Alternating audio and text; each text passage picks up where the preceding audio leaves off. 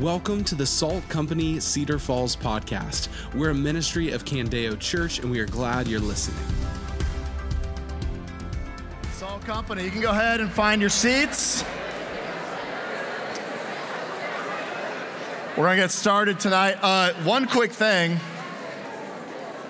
So, same old, same old.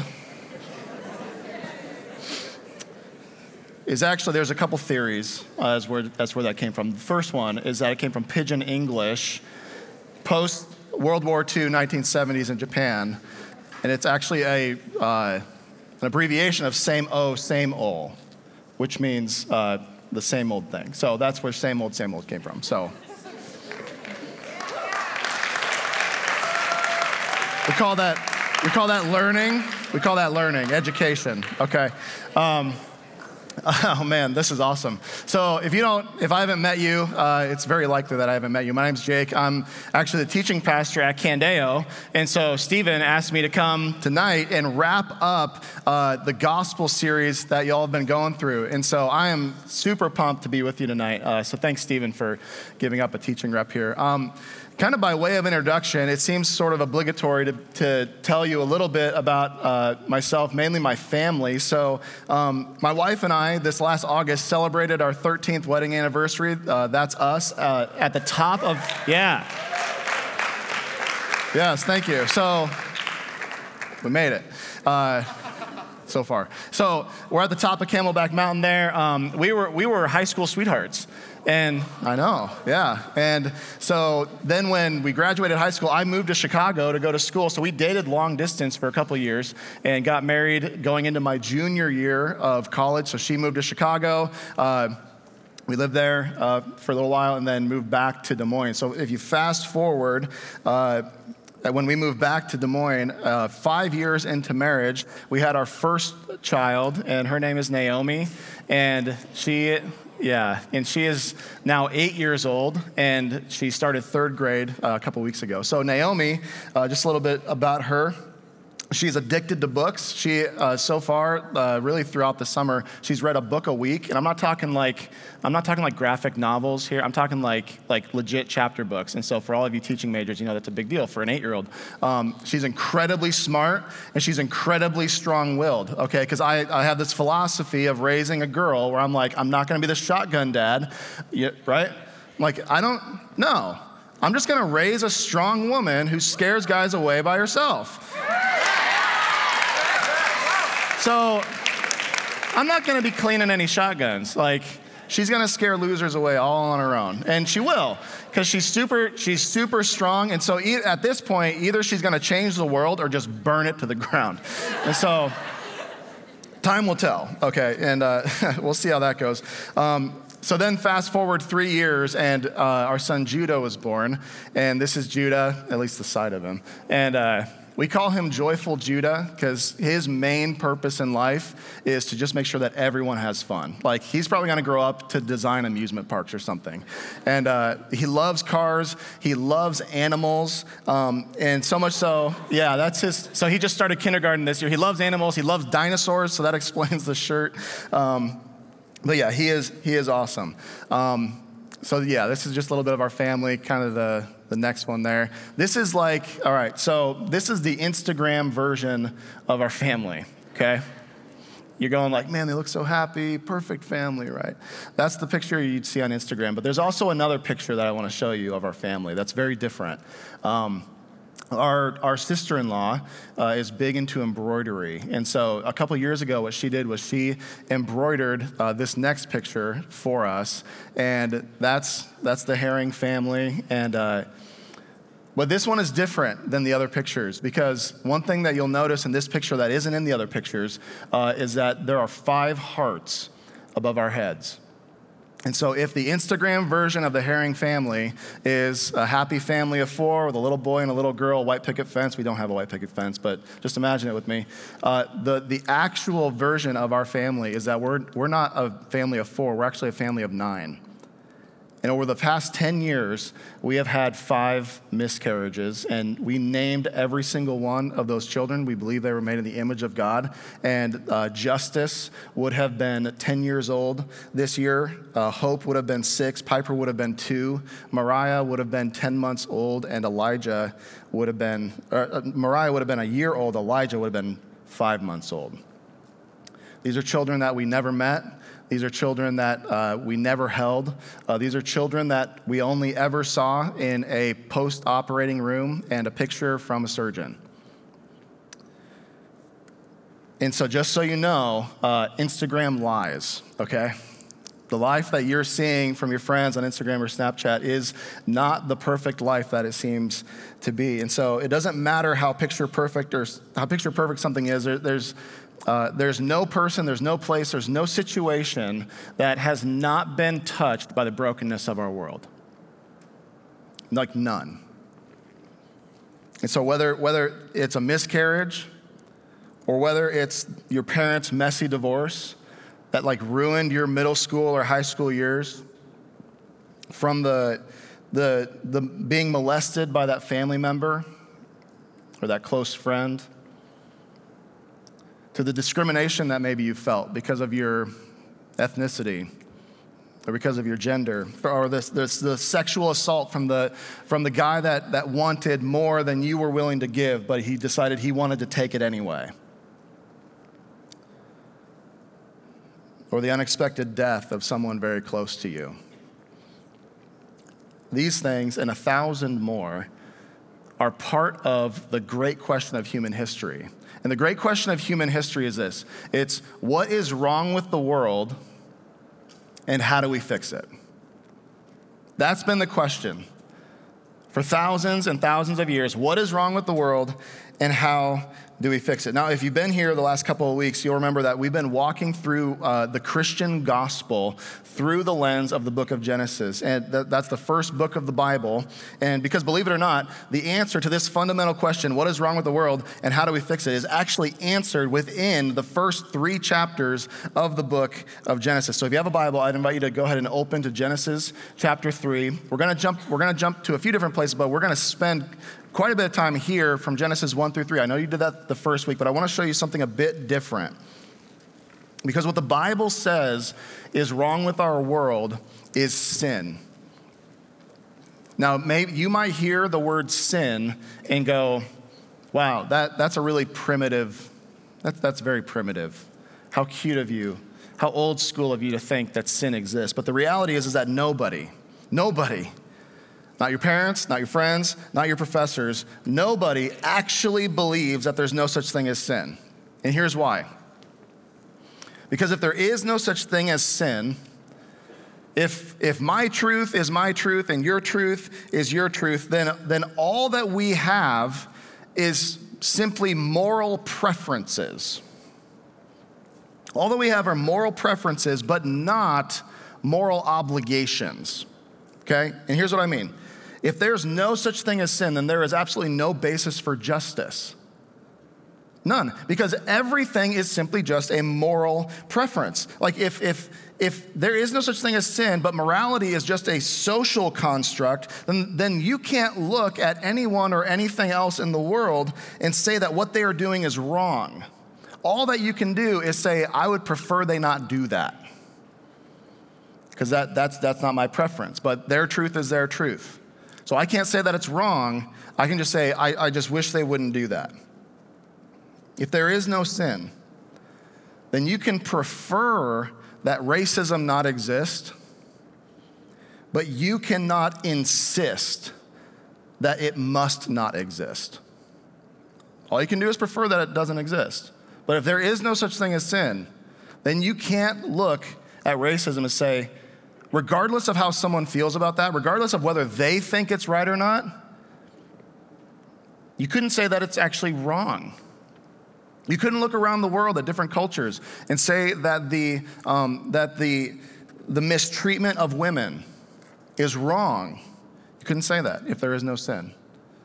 You could simply say, well, my culture has determined that the way that, uh, that the, the way that women are treated should be this way, but that culture has decided something different. And so that's fine. You have no basis to say that across cultures that something is wrong. And, and here's the thing even those who would say that there are no moral absolutes, that in and of itself is an absolute statement. If there is no sin, you can only say that you wish things were a certain way, but you can never say that things should be a certain way. But what we, what we have in the Bible are unique resources for how to deal with the problem of our world and how to fix it. What we have in the Bible is that the Bible says that at the root of everything that is broken in this world, everything that has happened to you, everything that has happened by you, that shouldn't have happened, at the root of that is what the Bible calls sin. And so in week one, what, what you saw was that God told Adam that he could eat from any tree in the garden except for one. And, and that's kind of an interesting thing to, for God to tell Adam because it's like, well, what was wrong? What was wrong with the tree? Why would God tell Adam not to eat from that tree? It's not because the fruit was poisonous. It wasn't poisonous fruit. There is no poisonous fruit at this point. It's not because the fruit was bad. We see that later on when Eve saw that the, that, the, that the tree was good, that the fruit was good. Like it was obvious that it was good. Why in the world would God tell Adam to not eat from a particular tree if there was nothing wrong with the tree? Couldn't it just be because God wanted Adam to obey his command simply because God was God. Simply to acknowledge that God was God and Adam was not. Because the benefits of obeying God weren't obvious. But what God was saying to Adam is like, though the benefits of your obedience don't seem obvious, obey because I am God and you are not. But what we know from the Genesis account is he did eat from the tree which reveals to us that the root of sin, the root of the brokenness in this world, ultimately is the rejection of God's good authority. Everything broken about your life, everything broken about this world is either a direct or indirect result of a, of a rejection of God's good authority. Because the reality is that you and I will often do the right things even for the wrong reasons.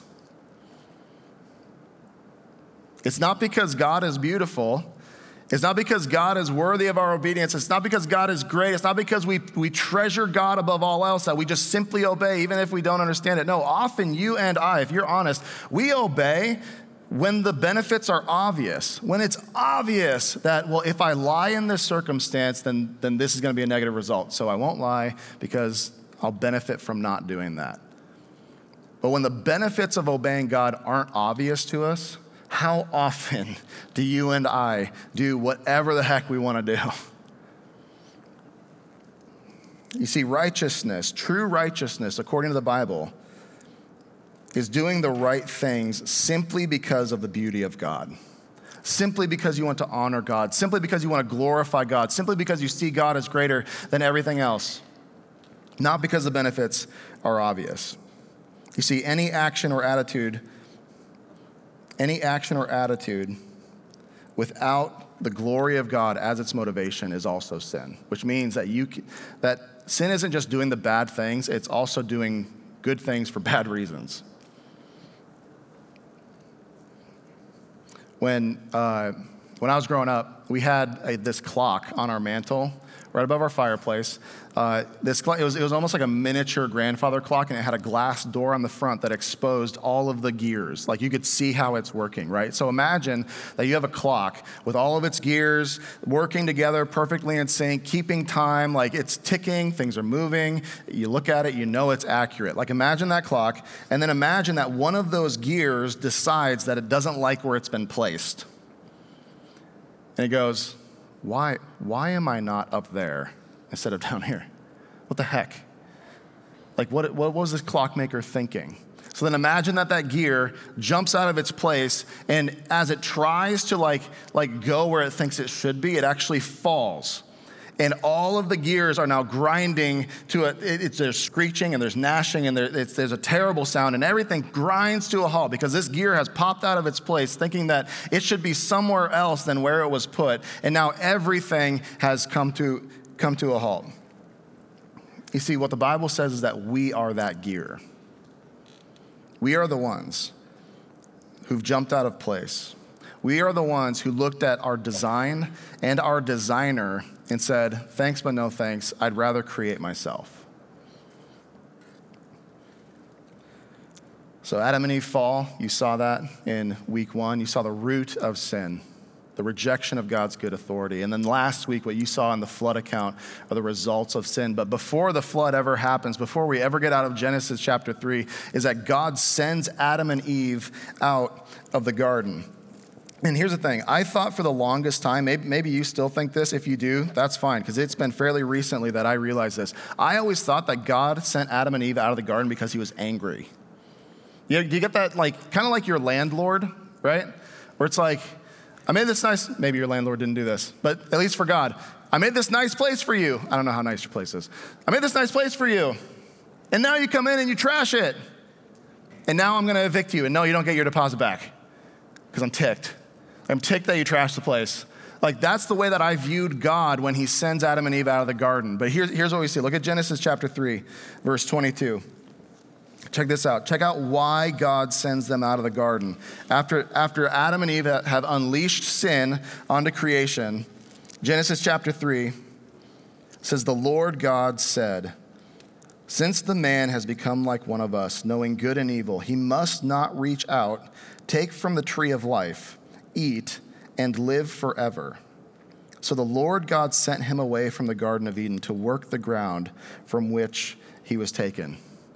Do you see why God sent Adam and Eve out of the garden? It wasn't because he was ticked. It was because while at the same time there was this thing called the tree of the knowledge of good and evil, there was also another tree called the tree of life. And if you eat from the tree of life, you will live forever. And now, Adam and Eve, our first parents, the first humans, are now in a fallen state of sin and brokenness, estranged from a holy God.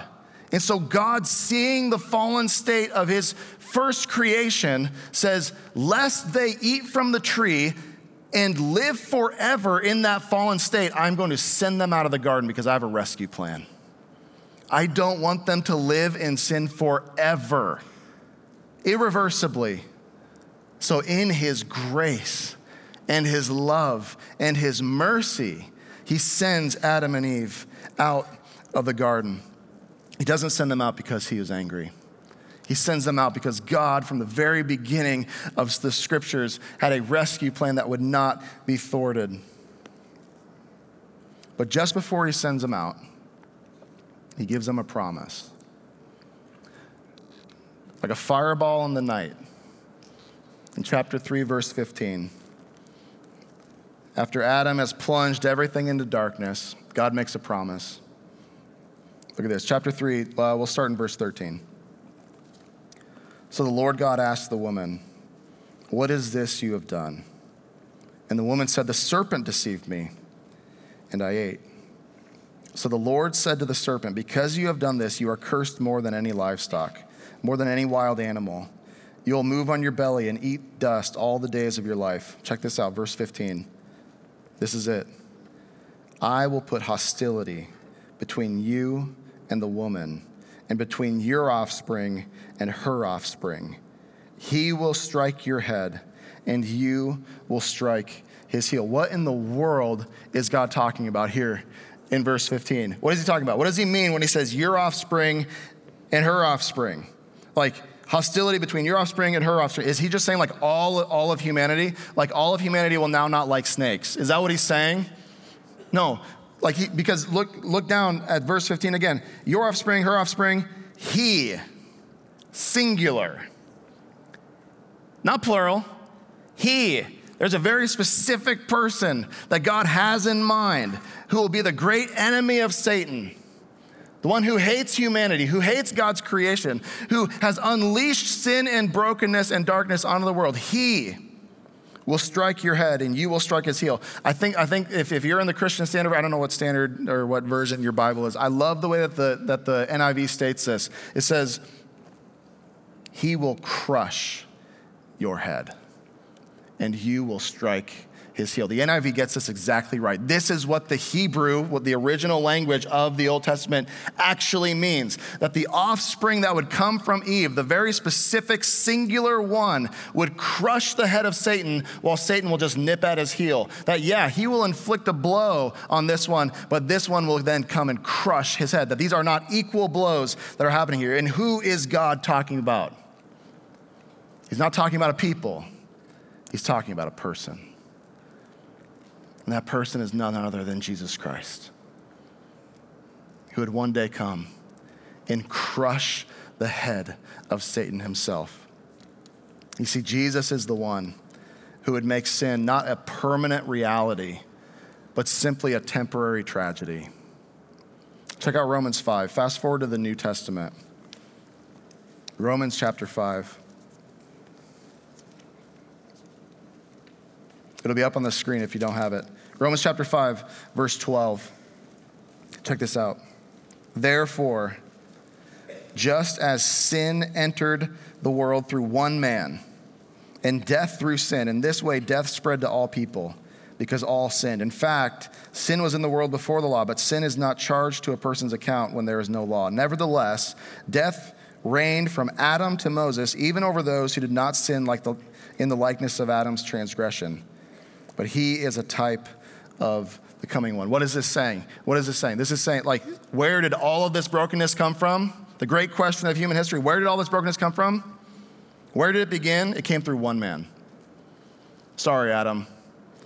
7.6 billion fingers are pointing at you. All the brokenness came through you. Like, you want to talk about a worldwide pandemic? How about sin? That's infected all of us and Adam is patient zero. But unlike COVID, no social distancing, no masking, no, no, no quarantine will keep you safe because we've all been infected by the virus of sin. But look at verse 15 here in Romans chapter 5.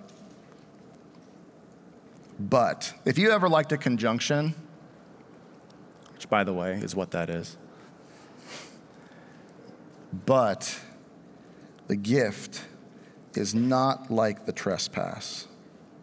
For if by one man's trespass the many died, how much more have the grace of God and the gift which comes through the grace of the one man, Jesus Christ, overflowed to the many? What does this mean? Don't miss this.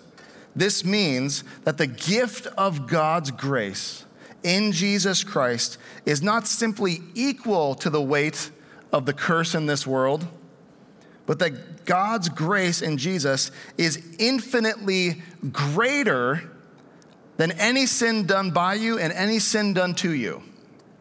Greater. And you go, How can that be? You don't know the brokenness that I've felt. You don't know the abuse that I've endured. You don't know the things that have been done to me, and you don't know the things that I've done by me. And I go, Look at the Word of God and see that the grace of God in Jesus Christ is greater than anything that's been done to you and anything that's been done by you. This means that no matter how deep your depression, the grace of Christ is greater. That no matter how horrific the abuse, the grace of Christ is greater. No, no matter how painful the breakup, no matter how devastating the loss, no matter how piercing the criticism, the, whole, the criticism of other people toward you, or how about this? The criticism of you toward yourself. As you look in the mirror and you hate what you see, whether it's because of how you look or because of what you've done. No matter how great those things are, the grace of Christ is greater. You see, Jesus doesn't just take our overdrawn account. Have you ever overdrawn your checking account? How many of you have done that? Wow, less than I thought. Okay, I had a really great relationship with Brandon at Community State Bank. I was, I was talking to my wife about this. She's like, Are you serious? I'm like, Yeah, I don't know why it happened. I would, at least once a month, more than that, once every three weeks, I'd call up Community State and beg them to, re- to reverse the overdraft charges. Like, Brandon, it's me again. I did it again. Like, I forgot to transfer money. Like, can you take away the $36, you know, charge? And he did. He was awesome. We were great friends. Community State Bank in Ankeny. Yep, Brandon. Anyways, Jesus doesn't just take your overdrawn account and bring it back to zero, okay? What he does is he takes our overdrawn account, he looks at that, and he deposits an infinite amount of righteousness before a holy God. Like you might think that, that Jesus is like here to give you a fresh start.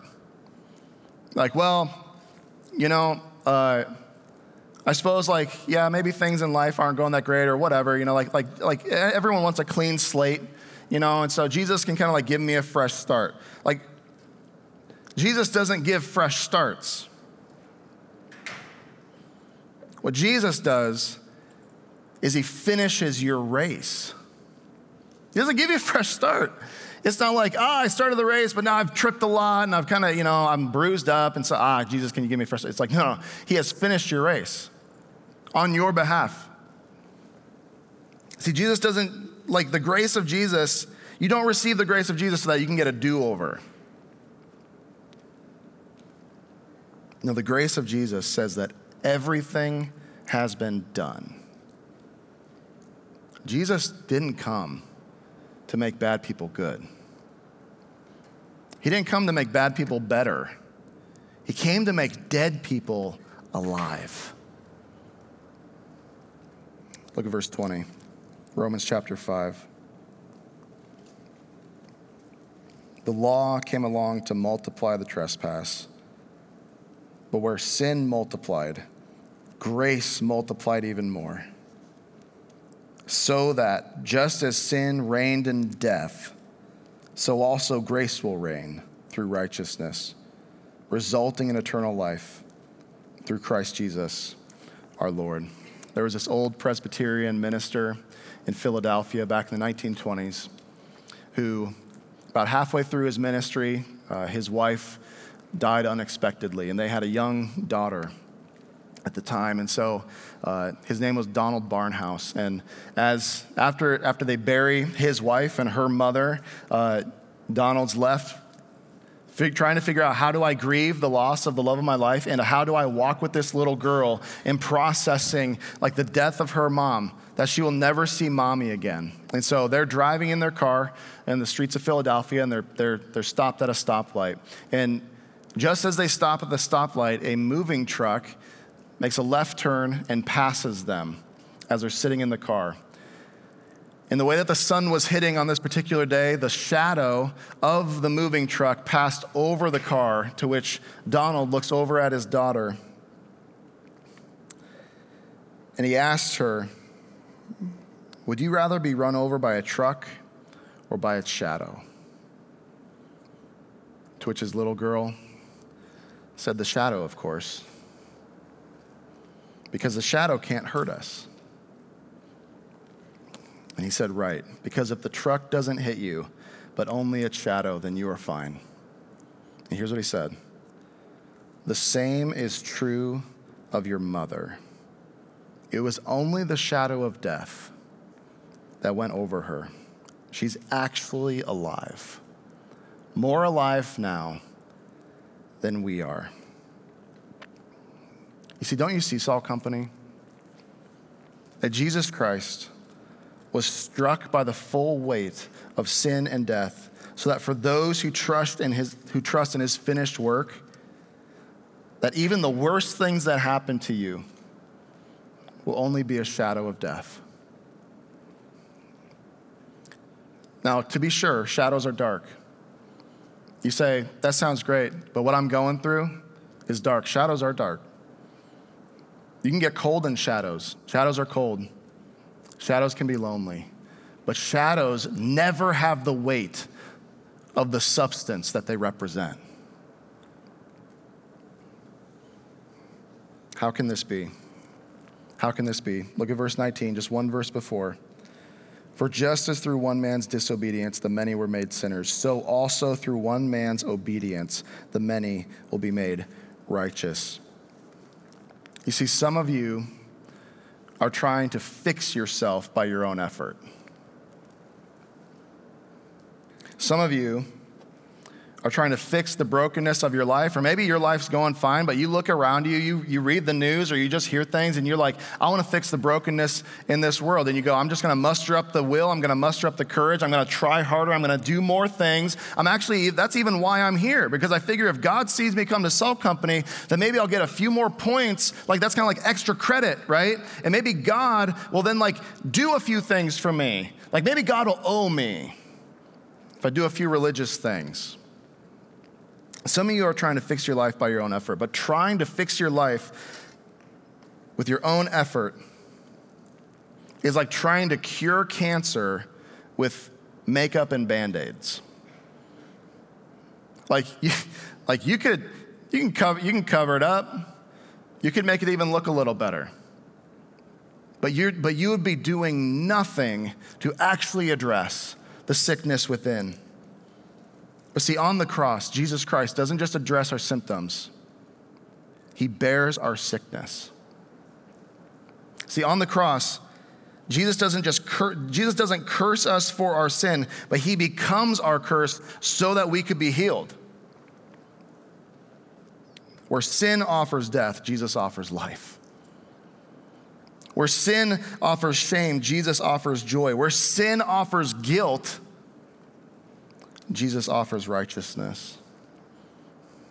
Where sin is a tyrannical dictator who will not relent, Jesus is a merciful and good king. So, my question tonight, as we wrap up this gospel series, is Have you received the forgiveness of your sins through faith in Jesus Christ? Or are you still trying to fix yourself by the works of your hands? By the good things that you can do. You see, here's what's interesting about that. If you think to yourself, I, am going to clean myself up before I can, you know, be good with God. I got to figure a few things out. No, no, I actually don't need this whole like faith in Jesus thing. Like, I'm just going to try really hard. You're doing the exact same thing that got us here in the first place. Here's why because you still think you're in charge. You still think you make the rules. You still think you get to say how God will accept you. And is that kind of rejection of God's authority not the very thing that messed everything up in the first place? You see, every other belief system, every other philosophy in this world looks at you and says, if you want to fix yourself and if you want to fix the world, then you got to do this, you got to do that, you got to say this, you got to be this. Do, do, do, do, do. But when you look at the cross, the banner flying over the cross is not D O, do, do more. The banner flying over the cross is D O N E. Done. Jesus himself said, It is finished. What is finished? Striving for acceptance before God. He paid the price for your sin. Will you receive his free gift of salvation? See, what we see here in Genesis 3, what we see here in Romans 5, is that what Jesus has done is greater than what Adam has done. And for those who cease from their striving and trust in the grace of God for the forgiveness of their sins, death no longer has the final word. Suffering no longer has the final word. Sin no longer has the final word. But it's reduced to a fleeting shadow. Have you trusted in Jesus Christ? Stop trusting in the works of your own hands. Cease from your striving and trust in Christ tonight? What would keep you from trusting in Christ? Let's pray.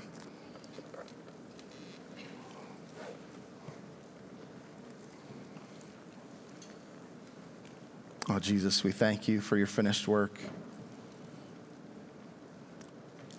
Redemption for those who trust in you. Holy Spirit, I ask that if there's anyone in this room who has not received the free gift of grace through the finished work of Christ, Lord, that you would stir within their hearts an unsettledness, a discomfort. Would the taste of their sin and their striving be sour and bitter until they turn to you, Jesus? Oh, we thank you for the finished work, that we can cease from our striving and look to you, the Savior of our souls. Pray this in your name. Amen. Thanks for listening to the Salt Company Cedar Falls podcast. For more information about Salt Company, you can visit saltcedarfalls.com.